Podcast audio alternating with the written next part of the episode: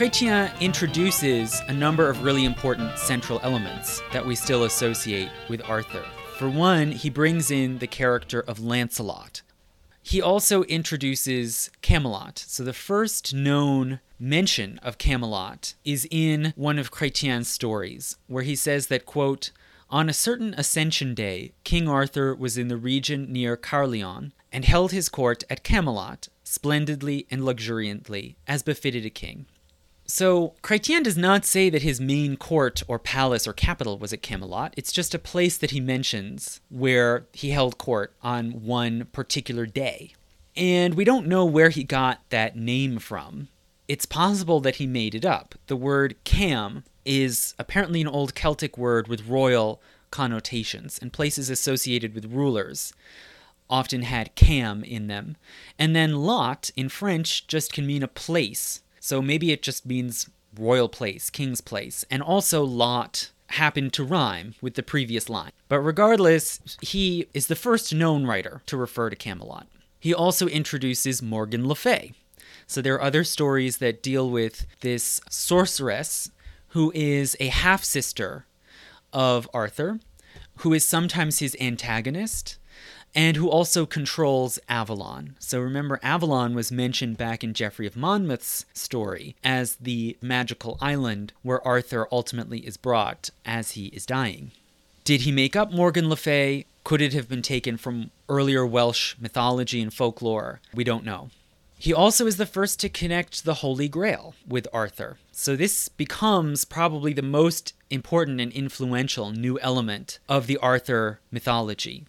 So, one of Chrétien's poems tells the story of a knight called Percival. And Percival was a young man who had been raised in the woods in extreme isolation, away from civilization. But as he comes of age, he decides he wants to be a knight.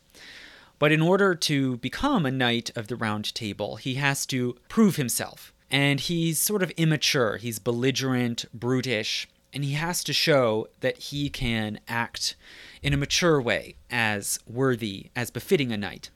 So he goes out on adventures, and at one point he decides to visit his mother back in the forest. So on the way to visiting his mother, he encounters a king, a fisher king, who is somehow cursed. He's permanently wounded on one leg, and his kingdom is in a state of poverty and stagnation. So he's invited to stay at the castle of the Fisher King.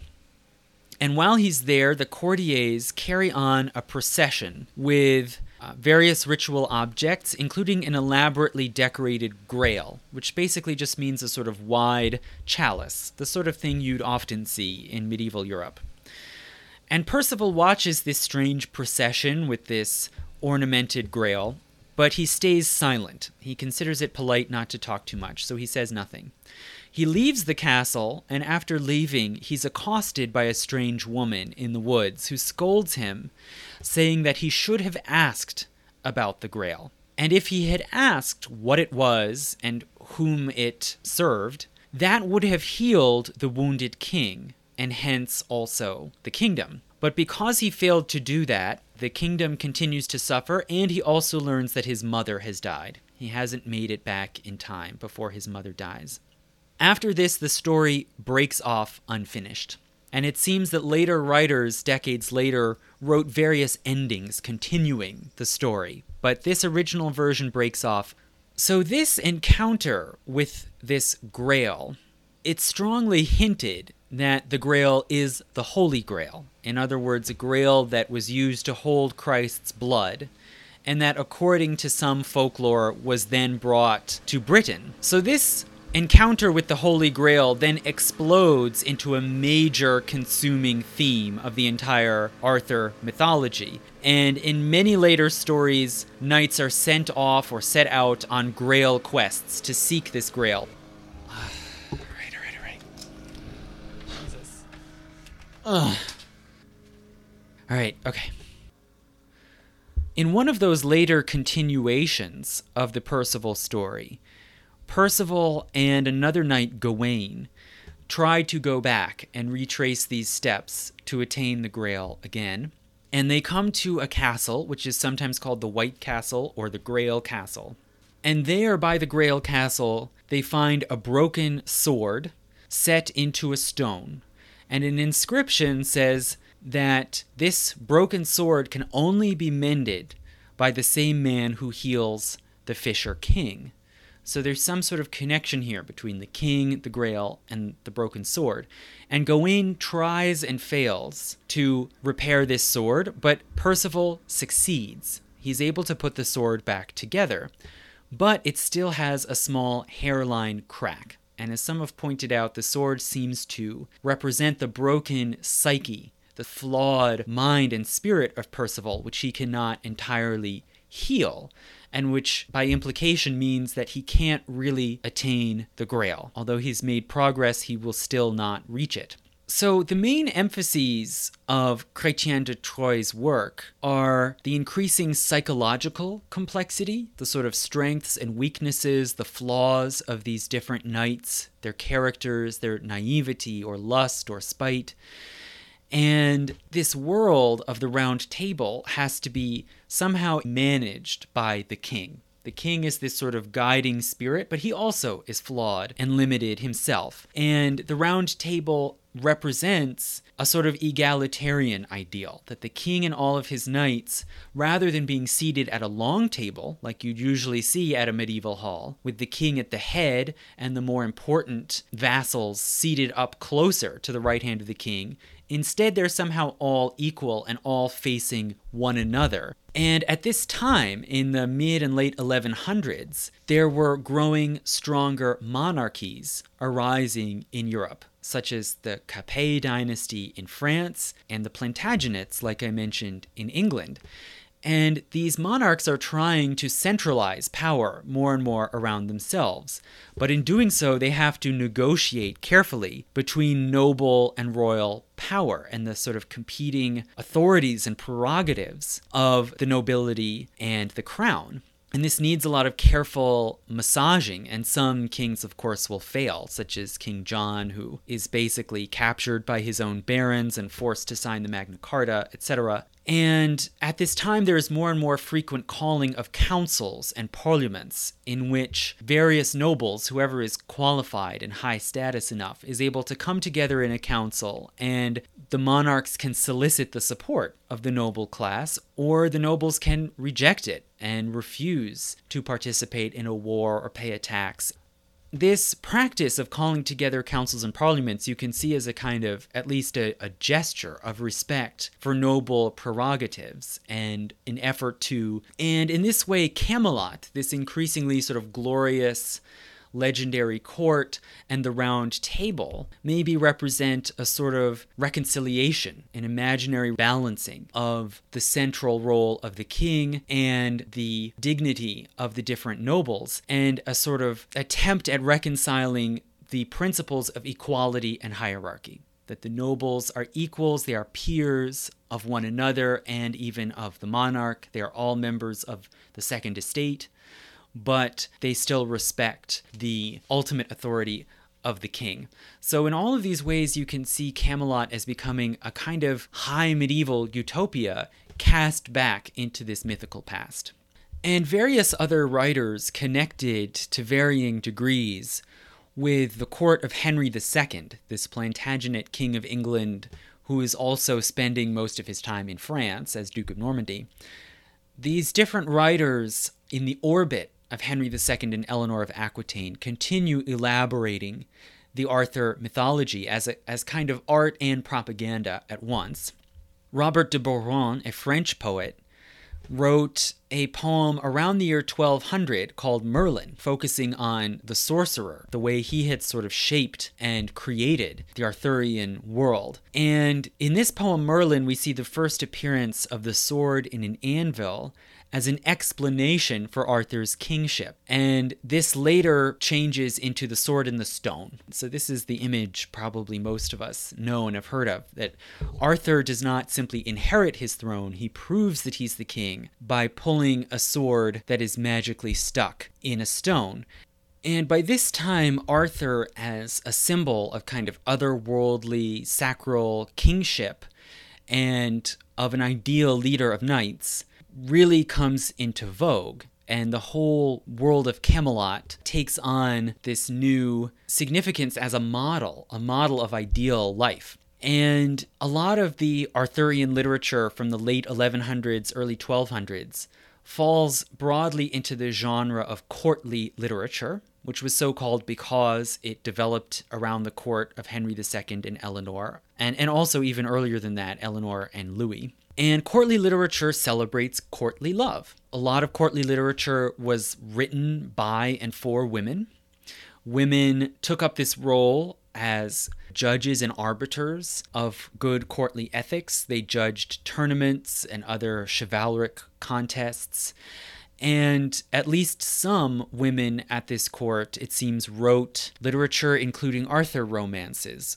These Arthurian texts tend to really emphasize romantic love, passion, and affairs of Arthur, Guinevere, and Lancelot, also Tristan and Isolde. And there's a great emphasis in the whole mythology of courtly love. There's a great emphasis on illicit love and love outside of marriage, which is seen as sort of more pure and more real than marital love.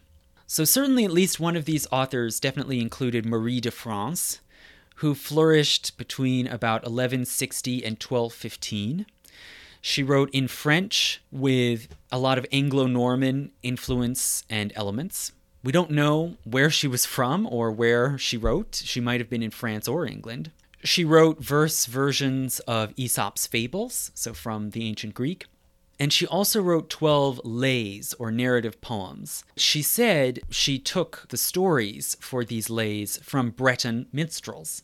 These lays include two that deal in some way with King Arthur and his court. One of them is on Tristan and Isolde, and Tristan has now, of course, been thoroughly integrated into Camelot. And there may possibly have been other participation or contribution by other women, because a lot of this courtly literature was also anonymous. The authors are not known for sure, but most likely they included some women by the 1200s, you can see the King Arthur cycle now as not only a mythic backstory to provide a sort of ideal royal state, but also to underpin courtly ideals of heroism, protection of the innocent, including women and children and the clergy, devotion and sacrifice for love of a lady, and also chastity. If you're not in love with any particular woman, you should be chaste, such as in the case of Galahad, a new figure at the Round Table that I'll talk about later. And so the golden age of Arthurian literature in the 11 and 1200s it's concerned with new ideals of masculinity and can be seen as instances of, dear men, what is preventing you from looking like this? So, a lot of these stories that come up after Chrétien de Troyes are loosely related and seem to follow continuing themes and storylines, and they've been grouped together into a group called the Vulgate Cycle or also sometimes the Lancelot Grail cycle. And the Vulgate cycle was composed in the early 1200s. They're all anonymous, but the project may have been started. Some scholars think it was started and overseen by Eleanor of Aquitaine, the queen and wife of Henry II. And the Vulgate cycle tells several important news stories. It tells about various quests by Arthur and Sir Gawain, aided by Merlin, the sorcerer. It tells for the first time of the Lady of the Lake as a good sorceress, you might see as a kind of positive counterpart to Morgan Le Fay. The Lady of the Lake is said to have raised Lancelot. So, whereas Arthur is raised by the sorcerer Merlin, Lancelot, or Lancelot of the Lake, is raised by this sort of spirit goddess figure, the Lady of the Lake. And in general, the Vulgate cycle tends to work in more female characters. It also tells of the affair in more detail between Lancelot and Guinevere. And this is what led to the breakup and downfall of Camelot. So other knights were envious and resentful towards Lancelot because he was exceptionally talented and accomplished. He was closest, he was a favorite of the king.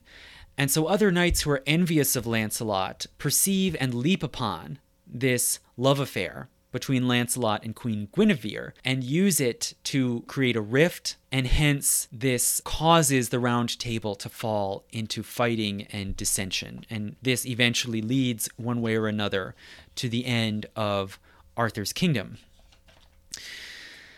The Vulgate cycle also elaborates tremendously on the quest for the Holy Grail. And it provides a backstory for what the Holy Grail is doing in Britain. It supposedly was brought to Britain by Joseph of Arimathea, a follower of Jesus Christ who fled to Britain in ancient times. And according to the Vulgate cycle, the quest for the Grail was undertaken by Percival, the same one that we saw earlier in Chrétien de Troyes' writings. But Percival fails, and he ends up lost in the forest along with another knight, Sir Bors. And the Grail instead is achieved by a new hero who is discussed for the first time in this cycle, and that is Galahad. So, Galahad is an illegitimate son of Lancelot. Galahad is the most pure and virtuous and chaste of all the knights. He is also illegitimate, which you might take as a mark against him, of course, but it's something he incidentally has in common with King Arthur, who was the offspring of an illicit affair between Uther Pendragon and the Duchess of Cornwall. So he perhaps is somehow uh, an outcast hero, kind of like Arthur. He is raised in a nunnery, not by a sorcerer or sorceress, but in a Christian convent. So naturally, he is he's the most honorable young man. He engages his father Lancelot in combat and defeats him, and hence is knighted and becomes a member of the Knights of the Round Table. When he comes to Camelot, he is invited to take a seat called the Siege Perilous, a seat that has been kept empty because it can only be taken by the knight who will achieve the Holy Grail, and anyone else who sits there will be struck down. So he takes his seat and survives, and hence the other knights come to believe that he is the knight who will achieve the Holy Grail. He is then taken out by Arthur to a sword set in a stone in a river. So, again, this repeating theme of sword stuck in stone. This one is inscribed for the best knight in the world, and he successfully pulls it out. So he wins the complete confidence and support of Arthur and his knights. Shortly after this, Arthur and the Round Table have a vision of the Holy Grail. It appears to them in the middle of the table, they all witness it, and all the knights then set out in different ways to seek and quest for the Grail. But Galahad naturally is the fastest and takes the initiative because he's confident that he will achieve the mission. At this point, the round table breaks up, falls apart. Many of the questing knights die or disappear out there in unknown lands. Galahad goes out and fights and defeats many enemies and eventually finds and rescues Percival, who is lost out there in the hinterlands. Percival's sister then leads them to the Ship of Solomon, a sort of magical boat that takes them to an island, and on that island they find King David's sword. So, swords, of course, again and again are symbols of authority, of the right to rule, and they now have found this sword connected to God's own favorite, King David. The rulers of this island then allow Galahad to enter into a closed sacred room where he sees the Holy Grail. He takes the Holy Grail and delivers it to another mystical island called Sarras. Then, on his way returning home, he encounters Joseph of Arimathea. And in his meeting with Joseph of Arimathea, he experiences some sort of powerful religious ecstasy and ascends to heaven. And this serves as kind of the climax of the Vulgate cycle. But of course, the story doesn't end there, and there are further writings about Arthur and the Round Table in the 1230s in what's called the post Vulgate cycle, so another collection of stories, also anonymous, which introduce more new story elements. For one thing, the post Vulgate cycle is the first to say that the Lady of the Lake, this goddess figure who raised Lancelot, also gives authority to Arthur in the form of Excalibur. So Excalibur is now seen for the first time as a sword coming from the lake. And the Lady of the Lake continues to grow and become more complex in more stories, particularly in French and Italian poems about Arthur. She becomes a big focus. And the Lady of the Lake is seen as more and more morally ambiguous, sometimes engages in evil. So she has good and evil sides. And in some of these stories, she's ultimately burned at the stake as an evil sorceress. But then later versions take more of those evil traits and actions away from the Lady of the Lake and reassign them to Morgan Le Fay. So you go back to a sort of clear mirror dichotomy between the good sorceress and the bad. So there are continuing elaborations, but still, overall, you can see the collection of stories starting to take more of an overall shape with a full, detailed beginning, middle, and end. And the Galahad story and his achievement of the Grail serves more and more as the culmination of the entire mythic cycle. The Matter of Britain has a more sophisticated ending as well. So after Galahad achieves the Grail, there's the question of what then happens to Camelot. And the affair story between Arthur and Guinevere and Lancelot, that love triangle, serves as a sort of convenient impetus to bring on the downfall. And these tragic flaws of lust, jealousy, naivety, blindness, all of these provide sort of flies in the ointment, undermining this perfect utopian world, which must ultimately fall. And in a lot of ways, by the end of the Vulgate cycle, you have this sort of picture of Arthur, not just Arthur himself, but Arthur's whole world that is patterned on Greek tragedy and the theme of hubris, the idea that every great hero has a tragic flaw that will bring him down. But in the Arthur cycle, it's applied not just to the hero himself, but to a whole society and it's a sort of, you might say, perfectly medieval commentary on a social, an organic social order and its life cycle. Also, in the 12 and 1300s, the Arthur cycle comes to be ritualized and dramatized and receives a sort of royal imprimatur as a framework for royal mythology. So, starting in the 1200s, there are incidents of tournaments, knightly tournaments, which were called round tables in reference to Arthur's knights. The first known one was in the year 1223 on the island of Cyprus, sponsored by the Crusader ruler of Cyprus in the Mediterranean. But shortly after that, they also begin to appear in England, and they start to become a staple of English royal pageantry. And in the year 1344, King Edward III held a round table tournament. And Edward III was a very long reigning and fairly successful monarch, but he had started off as king when he was only 15 years old, when his father, Edward II, had been overthrown by the nobility of the realm because he was a you know very dysfunctional ruler. He also was very influenced by his male lovers and he'd been overthrown and probably killed by the leading nobles, who then stuck the young Edward III on the throne. So Edward III had this cloud hanging over him of doubt about his legitimacy and about his power and authority as against these nobles. And he apparently used this round table as a way of trying to deal with this problem and he held the tournament at Windsor. And at the end, he made a grand announcement that he was creating a new order of knighthood, patterned on Arthur and Camelot.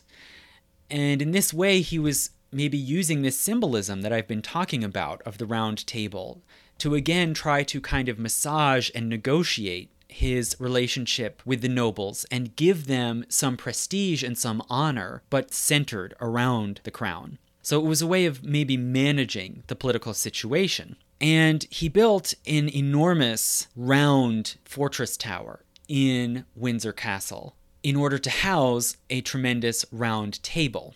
It happens that four years later, when this order, this knightly order, was created, it was instead called the Order of the Garter. It drew on a completely different story, and the Arthur Association was dropped.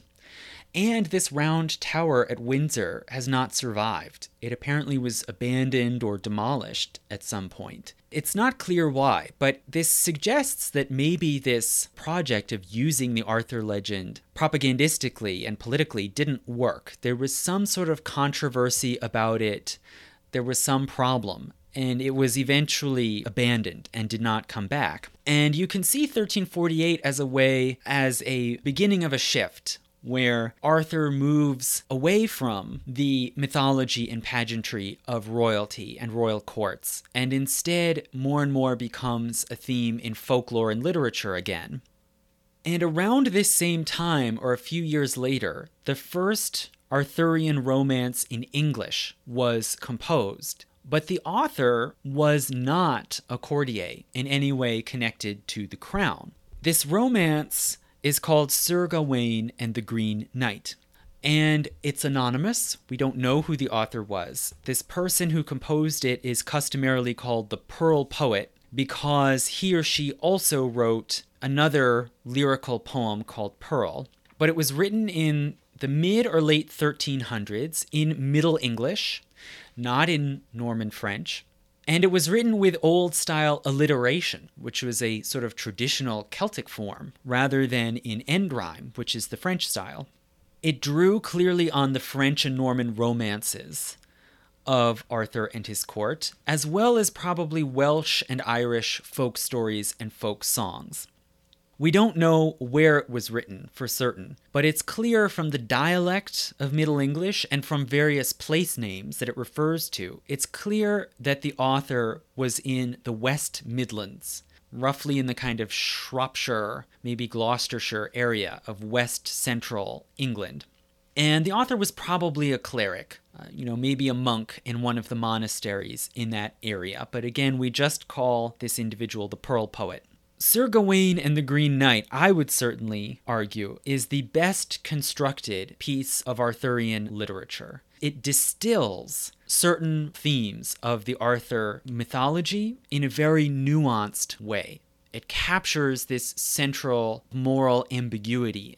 So I'm going to tell the story of Sir Gawain and the Green Knight as I mentioned before, there is a movie that should at some point be coming out that dramatizes this story. If you don't want a spoiler of this 600 year old Arthurian romance, the plot and the ending to be given away, I would skip forward now about five and a half minutes to the 33 minute mark. So, Sir Gawain and the Green Knight begins at a Christmas court being held at Arthur's palace at Camelot. And a mysterious green knight, a, an enormous large warrior whose skin is green and who rides on a green horse, appears and rides into this Christmas court and asks to confront Arthur. And he issues a challenge for any knight of the round table to take a free swing at him with any weapon as hard as they want, as long as in return one year later, this Green Knight can return the blow. Now, this may seem like a ridiculous, silly bet, but it really put the knights in a difficult position because if they are supposed to be the strongest, most formidable warriors in the realm, they ought to be able to accept this challenge in which they get the chance at the first blow. But they hesitate, they're afraid. This guy is strange, he may be magical, he's extremely large and powerful. So they hold back, but Gawain volunteers. Gawain is Arthur's nephew. He is young, he is new to the round table, and he has something to prove. He has to demonstrate that he has the right to sit there at the round table and isn't just, you might say, a legacy hire. So Gawain, although he is very afraid, he accepts the challenge, and he is allowed to take a free swing at the Green Knight. And he swings an axe at the knight's neck, hoping to kill him with one blow. And he decapitates the knight. But the knight does not die. The decapitated body picks up the head in its hand, and the head speaks to them and says, Now you have to fulfill your end of the bargain. In one year, next Christmas, you, Gawain, have to meet me at the Green Chapel, at which point I am free to take a swing at you. So Gawain has a very tense and nervous year, you might imagine. But the following autumn, he knows that he has to face his duty. He sets out alone with his weapons and his armor to travel to this green chapel. Along the journey, he takes shelter at the home of a noble called Sir Bertilac. And Bertilac agrees to give him lodging in his castle if Gawain will hand over to Bertilac any gifts that he might receive during the days when he's staying there.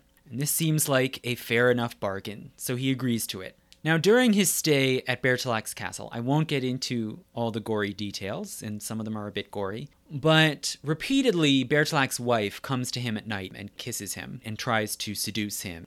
But Gawain manages to resist enough not to have sex with Bertilac's wife. But each day he has to kiss Bertilac, showing that he's handing over whatever gifts he's gotten during the course of his stay. On the final night, before Gawain has to set out to this green chapel for his final confrontation, the lady comes to him and insists on giving him a magical green sash, which she tells him he can wear under his armor and which will magically protect him from any blow. So Gawain sees that this may be a key to protecting himself against the Green Knight. But he also knows that if he doesn't hand it over to Sir Bertilac, he's breaking his oath that he gave to his host. So he weighs his options and he decides to put on the green sash under his armor and basically sneak off with it without telling Bertilac. And he goes into the forest and meets with the Green Knight in this sort of glade, which they call the Green Chapel. The Green Knight takes a swing at his neck, ready to decapitate him, but the axe is halted apparently by the power of the sash. So it protects him, and at that point, the Green Knight transforms and reveals that he is, in fact, Sir Bertilac, and that he has been put into this magical disguise by the powers of Morgan Le Fay, Arthur's wicked opponent. And Gawain is ashamed he feels that he gained this success by trickery and by oath breaking. But Bertilac insists that he go home and that he has fulfilled his end of the bargain. And he returns to Camelot and tells Arthur and the knights what's happened and how he survived. And Gawain, again, feels shame. He believes that he betrayed his deal and that he acted a coward by avoiding a real confrontation with the Green Knight on equal terms. But Arthur, of course, objects, being the very kind uncle that he is, and he insists that Gawain is to be praised for having volunteered for this extremely perilous mission to begin with, and for having fulfilled his oath to the Green Knight. And finally, Gawain says that he will continue to wear this green sash around his armor as a mark of his shame and failure. Arthur declares that then he and all of the knights of the Round Table will also wear similar green sashes in honor of Gawain as a mark of his heroism. And so the story ends with this perfect ambiguity, with the same symbol, this green sash, and green has all of these connotations of the mysterious power of nature and magic and sex. This same green sash representing both chivalry and cowardice, both shame and honor at once. And it emphasizes the ambiguity of human actions and the complexity of moral judgment. The story probably has some mythological roots. It's reminiscent of many stories of magical talking severed heads, which are connected to many places around Europe. It may also be connected to symbolism of, of nature, a sort of forest god. And the Green Knight can be seen to personify the sort of mysterious force behind the seasons. The story takes place over a single year cycle, from one winter solstice to the next winter solstice. But within that framework, it also captures all of this psychological complexity about youth, the need to prove oneself, the foolhardiness of youth, the desire, often dangerous desire, to move out of the shadow of your forebears. And when people mention Sir Gawain in The Green Knight, the conversation often gets very quickly sucked into the sexual story, attempted and failed seduction of Gawain by the lady. And certainly that is part of the story, but it distracts from the really more powerful theme that I think the tale distills so sharply that judging human action can be irresolvably ambiguous. The same actions can be honorable and shameful at once. So, Sir Gawain and The Green Knight is comparatively fairly short. As I said, it's very elegantly encapsulated in this single story arc. And it's the first Arthurian work in English, but it's not the last one. Really, the final great Arthurian work, which tries to encapsulate and round out the entire mythic cycle, came about a hundred years later after Sir Gawain and the Green Knight. And that is the book that we call Le Morte d'Arthur, or The Death of Arthur, by Thomas Malory. And this book was first printed by William Caxton, the first printer in England, who published it in 1485. And the book is in late Middle English, so it's a little more accessible and understandable to modern readers than Sir Gawain is. And because it was in late Middle English, it could be easily read aloud and shared by readers of the time which was very significant because with Caxton's printing press, it could be mass produced and circulated in the hundreds or thousands, although only two copies of that original edition survive. Now, it turns out from manuscripts that have been found, the original title of the book was actually The Whole Book of King Arthur and His Noble Knights of the Round Table, which gives you a more complete sense of what it was trying to encompass. But William Caxton didn't want to print that long title, so he simply called it Le Morte d'Arthur, The Death of Arthur, which was actually supposed to be just the title of the last section, the ending of the cycle. And Caxton may have picked that as his title for the book because the mood of the book is really elegiac. In many points, it's really mournful and nostalgic Still, it was the first effort ever to collect all of the Arthur lore into one comprehensive narrative, to weave together all these different incidents and characters. It includes all sorts of previous stories like Lancelot and his affair with Guinevere, Galahad, and the, the Holy Grail, but also with some new material added in as well that probably the author made up. Arthur by this time was known to be a very popular subject, and not surprisingly, it seems that the book sold very well. And it pretty quickly became the definitive version of the Arthur cycle. And even still today, when people discuss incidents in the Arthur mythos in the matter of Britain, they look first to the version in Le Morte d'Arthur.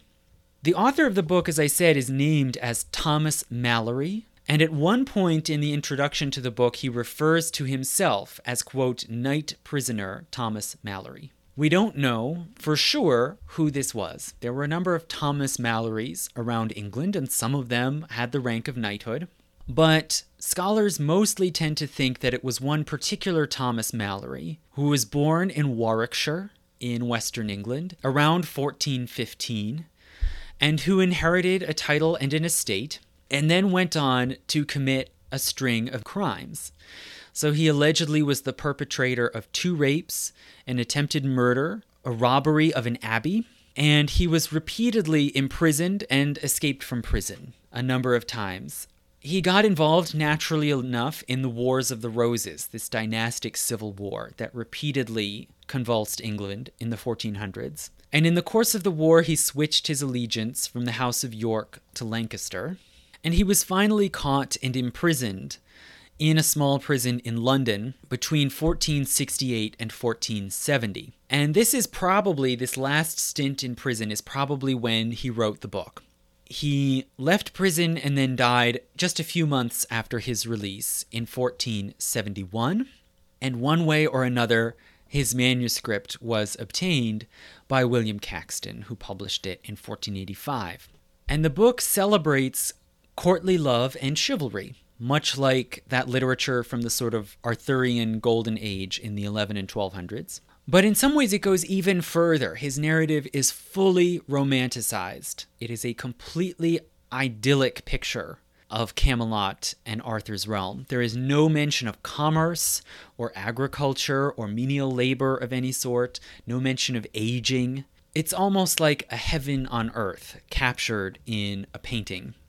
Malory uses grand castles and jousting tournaments as set pieces for his story, which probably even people at the time knew would be anachronistic. It has nothing to do with the dark age of Arthur's time, but rather were a sort of romantic reconstruction of the High Middle Ages. Of the 11 and 1200s. And the book really, in many ways, largely creates the romantic picture that many of us still have of the Middle Ages, of this world of knights jousting and winning the favor of princesses and so on.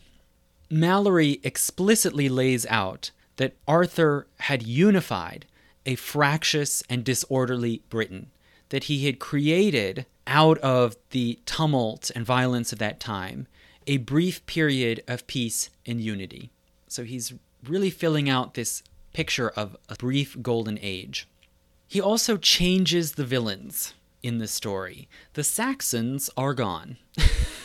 Arthur is not fighting Saxons, like all of those early histories said. Instead, he fights the Romans, like Geoffrey of Monmouth said, and he also fights foreign invaders who arrive on Britain's shores, who are Saracens, Middle Eastern Muslims.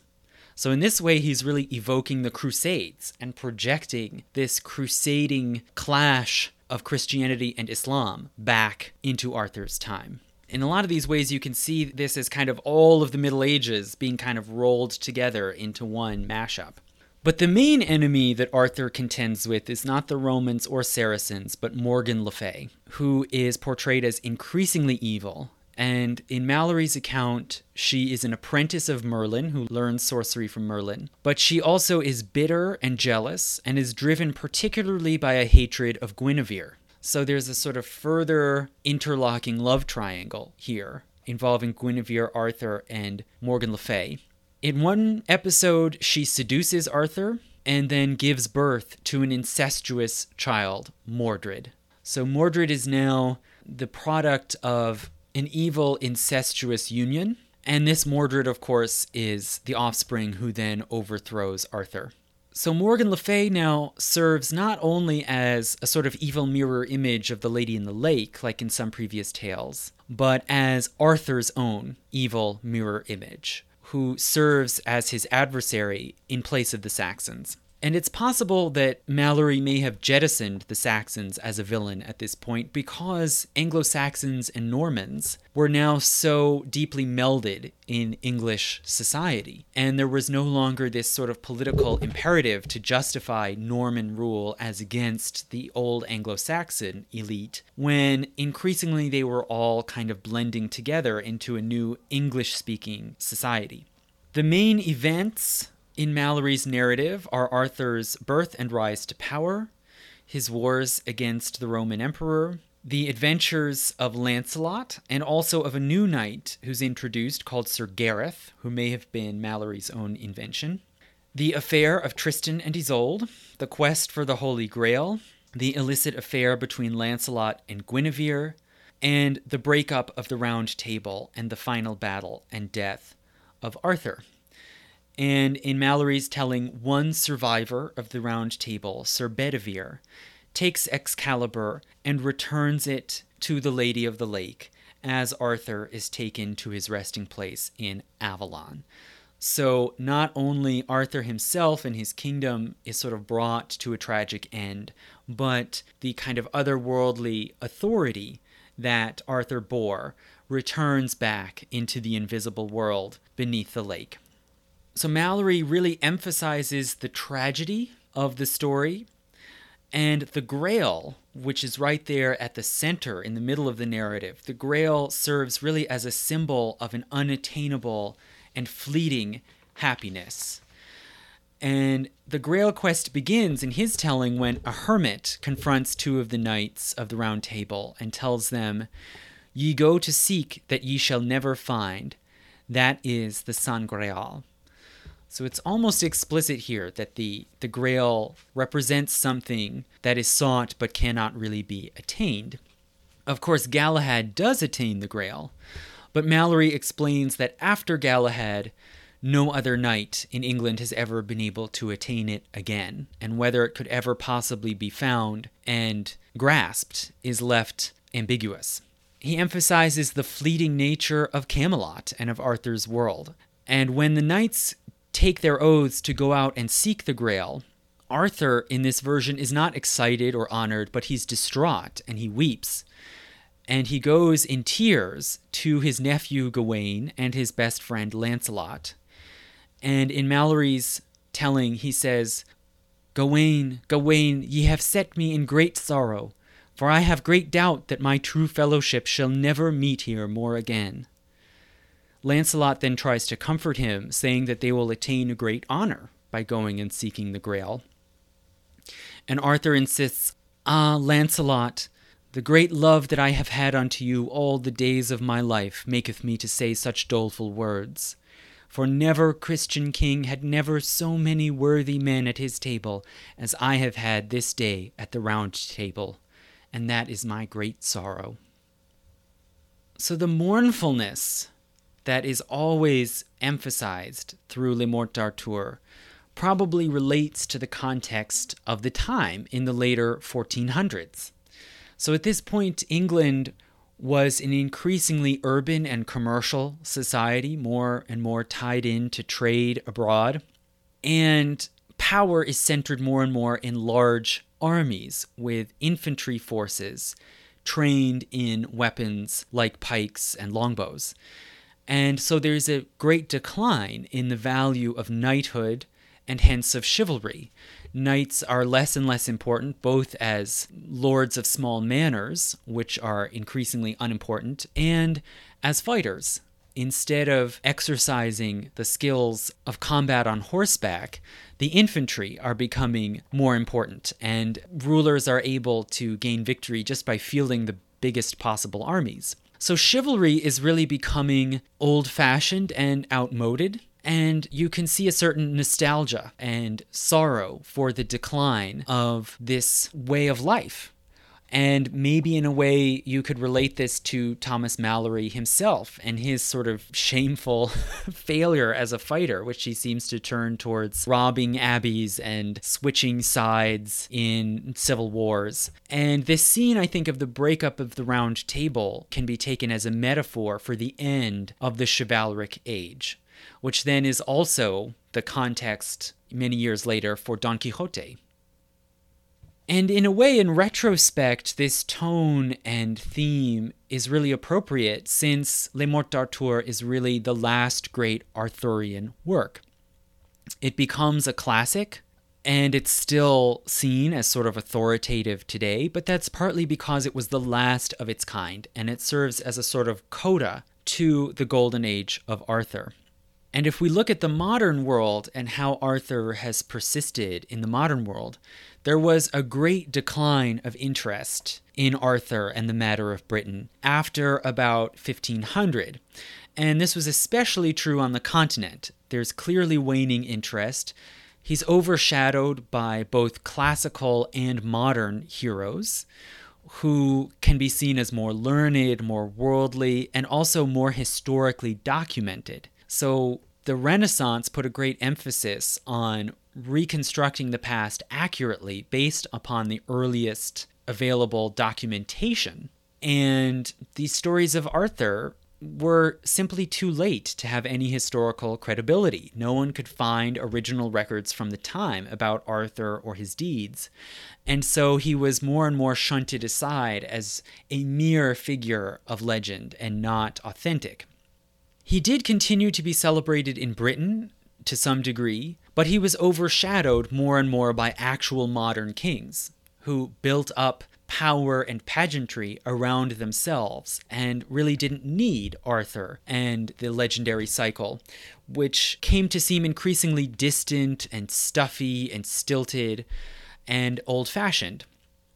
And you can see this, I think, symbolized particularly in the beginnings of the Tudor dynasty. So the Tudors came to power in 1485, the same year that Le Morte d'Arthur was published. And the first Tudor king, Henry VII, wanted, of course, to bolster his own legitimacy, which was, you know, really doubtful. To, and he followed tradition. So the following year, in 1486, he named his firstborn son Arthur, which is something that many rulers had done before in the past. The crown prince could be named Arthur. But Arthur died, and his place in the succession was taken by his younger brother, Henry who then came to the throne as Henry VIII. And Henry VIII really built a kind of cult of personality around himself and became almost as iconic and really more notorious, you could say, than the legendary King Arthur. And this, I think, demonstrates how, as these monarchies rose in power and built up massive armies and navies and built up art and architecture as propaganda to glorify themselves, Arthur sort of faded into the background and became politically irrelevant. And in the 16 and 1700s, Arthur was mainly just a subject of folklore and sort of tall tales passed on orally, in which scholars, writers, artists didn't really have much interest. This belief that he was asleep in a cave, it seems, persisted. The notion that he was a once and future king who at some point would revive and take back rulership to protect Britain, this apparently also persisted, even if only as a sort of children's tale. So the subject was more and more shunned by elites until the 1800s. And after 1800, there's a move towards romanticism, first in Germany and then in Britain and France as well where artists and intellectuals expressed a desire to return to past virtues and ideals, and also to recover national folk traditions and symbols. So there's a new interest in folklore and even in sort of magic and supernaturalism, which has always been connected to Arthur. And in Britain specifically, Victorian artists and writers were bored with the homogeneity and mass production of modern industrial society. And they push this romanticism into new themes and make them mainstream, often adding sort of moralistic, Victorian moralistic messages. There's a great fashion for neo medievalism, medieval styles of art and poetry and the Arthur cycle very quickly comes to be seen as the epitome of everything medieval, everything that is romantic and exciting and mysterious about the Middle Ages. Victorians project onto Arthur their longing for higher ideals and adventure. And naturally, this mood resonates quite a lot, especially with Thomas Malory and Le Morte d'Arthur, and this sort of nostalgia for the age of chivalry. Probably the great Arthurian masterpiece of the Victorians is Alfred Lord Tennyson's Idylls of the King, which is more or less a rehashing of the same cycle of stories that you find in Malory, but just in good, updated, modern English verse. Nothing terribly innovative. But other poets and novelists followed and wrote about the Arthur legends both in prose and poetry and gained a wide audience. For example, William Morris, who's today known more for his designs and visual art. In his own lifetime, he was more celebrated as a poet.